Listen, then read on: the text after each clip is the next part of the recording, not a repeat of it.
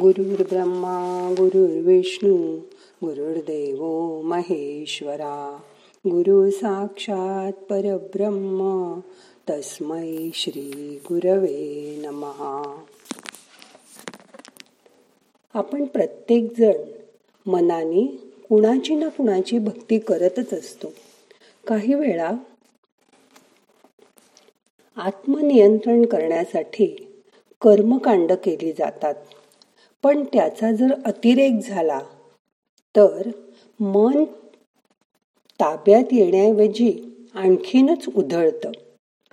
पूर्वी दडपणामुळे मनाला नियंत्रित करण्याचा आग्रह धरला जात असेल श्लोक स्तोत्र यांचं पठण वेगवेगळ्या पोथ्यांचं वाचन यात मन लोक रमवत नसत. रमवत असत. पण ते गच्च बांधून त्याचं दमन केलं जायचं. असं मारून मुटकून मन जबरदस्तीने काबूत आणण्याचा प्रयत्न झाल्यावर ते उदास आणि निराश होतं.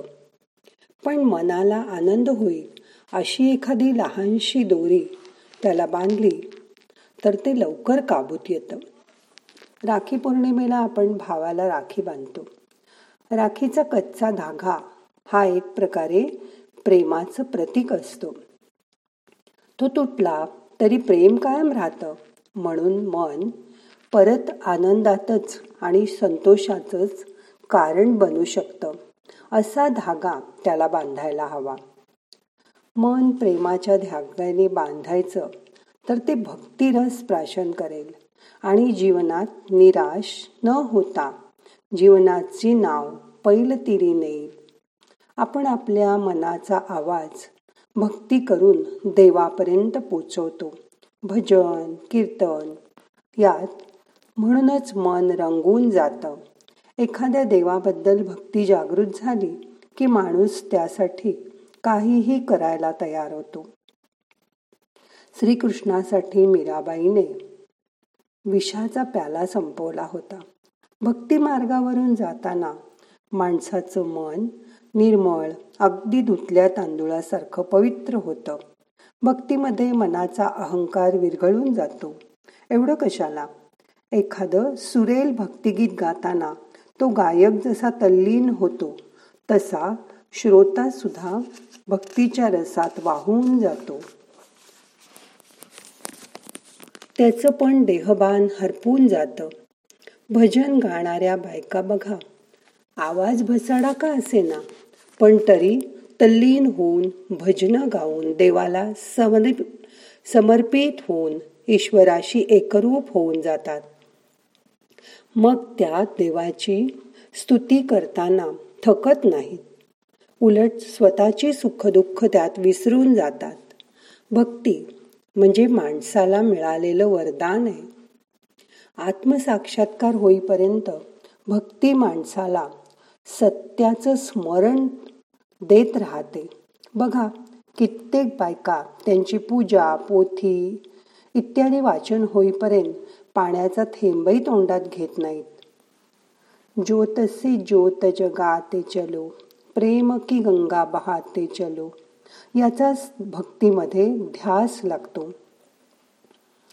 भक्तीमध्ये माणसाला सतत लागलं सतत लागलेला असतो ध्यास. खऱ्या भक्तीस भक्त आपण कोणाचं कार्य करीत आहोत?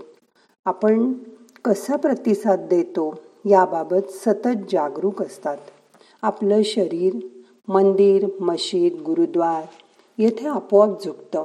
पण मन जर खरी भक्ती असेल तरच झुकतं. शरीराच्या माध्यमातून आपलं मन भक्ती करत असतं. भक्ती केल्याने देव प्रसन्न होईल अशी भक्ताची समजूत असते. परंतु ईश्वर जेव्हा तुमच्यावर प्रसन्न होतो तेव्हाच खरी भक्ती तुमच्या मनात जागृत होते. देवावरील विश्वास हा दृढ होत जातो. मन आनंदाच्या सागरात डुंबत राहतं. मनाला भक्तीत पूर्ण आनंद मिळू लागतो. बाकी सगळं त्यापुढे गौण वाटू लागतं.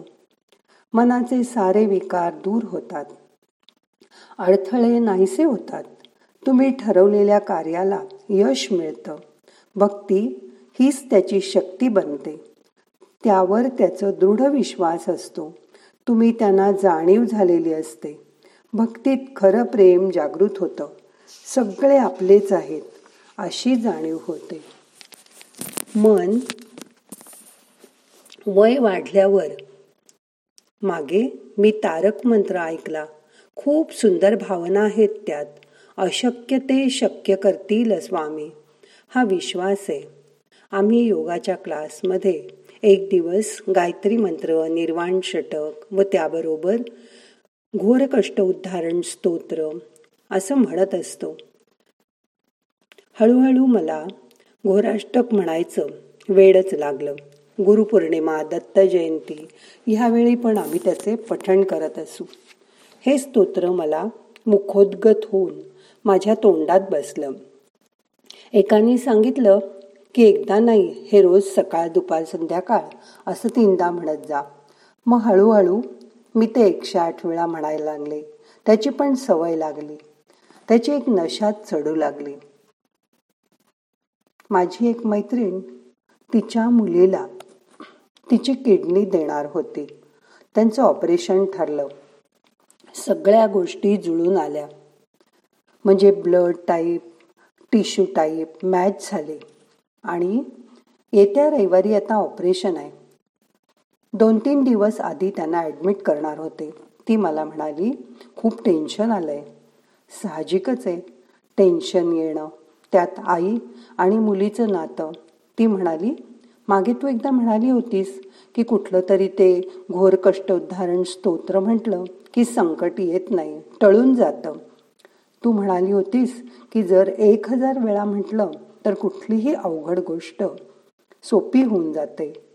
मला माझं हे ऑपरेशन यशस्वी होण्यासाठी तू ते म्हणशील का?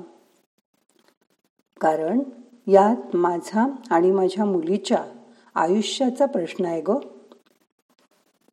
मी काही कळायच्या आत हो म्हणून गेले. आता फक्त रविवारी घरी बसून ते तोत्र म्हणायचं सोपं आहे. मग मी विचार केला एकदा म्हणायला एक मिनिट लागायचं म्हणजे मला सोळा तास म्हणायला लागेल. एकदा मागे एक तास म्हटलं तर घसा सुकला. असं वाटायला लागलं. मध्ये अर्धा तास ब्रेकफास्ट चहा नंतर अर्धा तास जेवण ह्यात जाणार. म्हणजे सकाळी चारला सुरुवात केली. तर संध्याकाळी साडेचार पाच वाजेपर्यंत मला म्हणायला लागेल. पहाटे सुरुवात करायची तर त्याआधी देवपूजा आंघोळ म्हणजे तीन साडेतीनलाच उठावं लागेल. सगळंच थोडं अशक्य वाटत होतं. मध्ये वेळ होता. घरी सगळ्यांना सांगितलं तर हे म्हणाले मी पण म्हणेन तुझ्याबरोबर माझे सासरे म्हणाले पारायण करताना एक नियम आहे. जितकी माणसं जास्त तितकं पारायण लवकर होतं. मी पण बसेन तुझ्याबरोबर बघ तू एक माळ पूर्ण केलीस की एकशे आठ वेळा मोजलं जाईल. मी आणि बाबाही जॉईन झालो की तीन माळा मोजल्या जातील. मी म्हणाले होईल सगळं. घरी जाताना बसमध्ये तोच विचार करत होते. मी थोडं फास्ट ते स्तोत्र म्हणून पाहिलं. तर मला एका मिनिटात साधारण दोन वेळा ते म्हणता यायला लागलं. टेन्शन थोडं थोडं हळूहळू कमी होत गेलं. माझी मैत्रीण भेटली. खाली ती म्हणाली कशी आहेस? मी सांगितलं मस्त. ती म्हणाली अगं तुमच्याच सोसायटीत स्वामींच्या पादुका आलेत. मी दर्शनालाच चालली आहे तू पण चल. मी तिला म्हणाले जर माझ्या घरी मला रविवारी पादुका आणायच्या असतील तर काय करायचं? आम्ही दोघींनी दर्शन घेतलं. रविवारी आम्ही घरी घोराष्टक उद्धरण स्तोत्र पठण करणार आहोत. तिने त्यांना सगळं सांगितलं. ते हो म्हणाले मी शनिवारी रात्रीच पादी पादुका आणून माझ्या घरी ठेवल्या. सकाळी उठून पूजा आंघोळ सगळं आटपून माळ घेऊन देवासमोर बसले आणि सुरुवात केली. आणि चमत्कार घडला. थोड्या वेळाने हे माझे सासरे आणि सहा मैत्रिणी आल्या. त्यांना खुणेनीच बसून घ्या असं सांगितलं. व त्या पण मला जॉईन झाल्या. त्यामुळे आमचं पारायण दोन वाजताच पूर्ण झालं. तेवढ्यात फोन वाजला. मैत्रिणीच्या नवऱ्याने सांगितलं ऑपरेशन यशस्वी झालं. किडनी तिला सूट झाली आणि ती लावल्यावर शी युरिनेटेड त्या दोघांना आनंद झाला. ते म्हणाले हे तुमच्यामुळेच झालं. मी पादुकांवर डोकं ठेवलं आणि माझ्या डोळ्यातून अश्रू वाहू लागले. नैवेद्य झाला जेवण झालं. मला आजही वाटतं की पादुकांच्या कशा आल्या आणि माझ्या सहा मैत्रिणी कशा आल्या तर काल माझ्या मैत्रिणीबरोबर जे मी बोलले त्याच्यामुळेच ती त्यांना घेऊन आली. म्हणजे अशक्य ते शक्य करतील स्वामी. ह्यालाच माणूस भक्तीची किमया असं म्हणतो. आजही त्या दोघी मायलेकी मस्त आहेत. आज आपणही ध्यानामध्ये तुम्ही कोणाची भक्ती करता त्याची आठवण करूया. आणि ही भक्ती मनापासून करूया. मग आता करूया ध्यान. शांत बसा. हाताची ध्यान मुद्रा करा. हात मांडीवर ठेवा. डोळे अलगद मिटा. पाठ मान खांदे सैल करा. मोठा श्वास घ्या. सोडून द्या. आता तुमच्या आवडत्या देवाच्या भक्तीमध्ये रंगून जा आणि दहा मिनटं शांत बसा. रिलॅक्स नाहम करता हरिक करता हरिक करता हि केवलम. ओम शांती शांती शांती.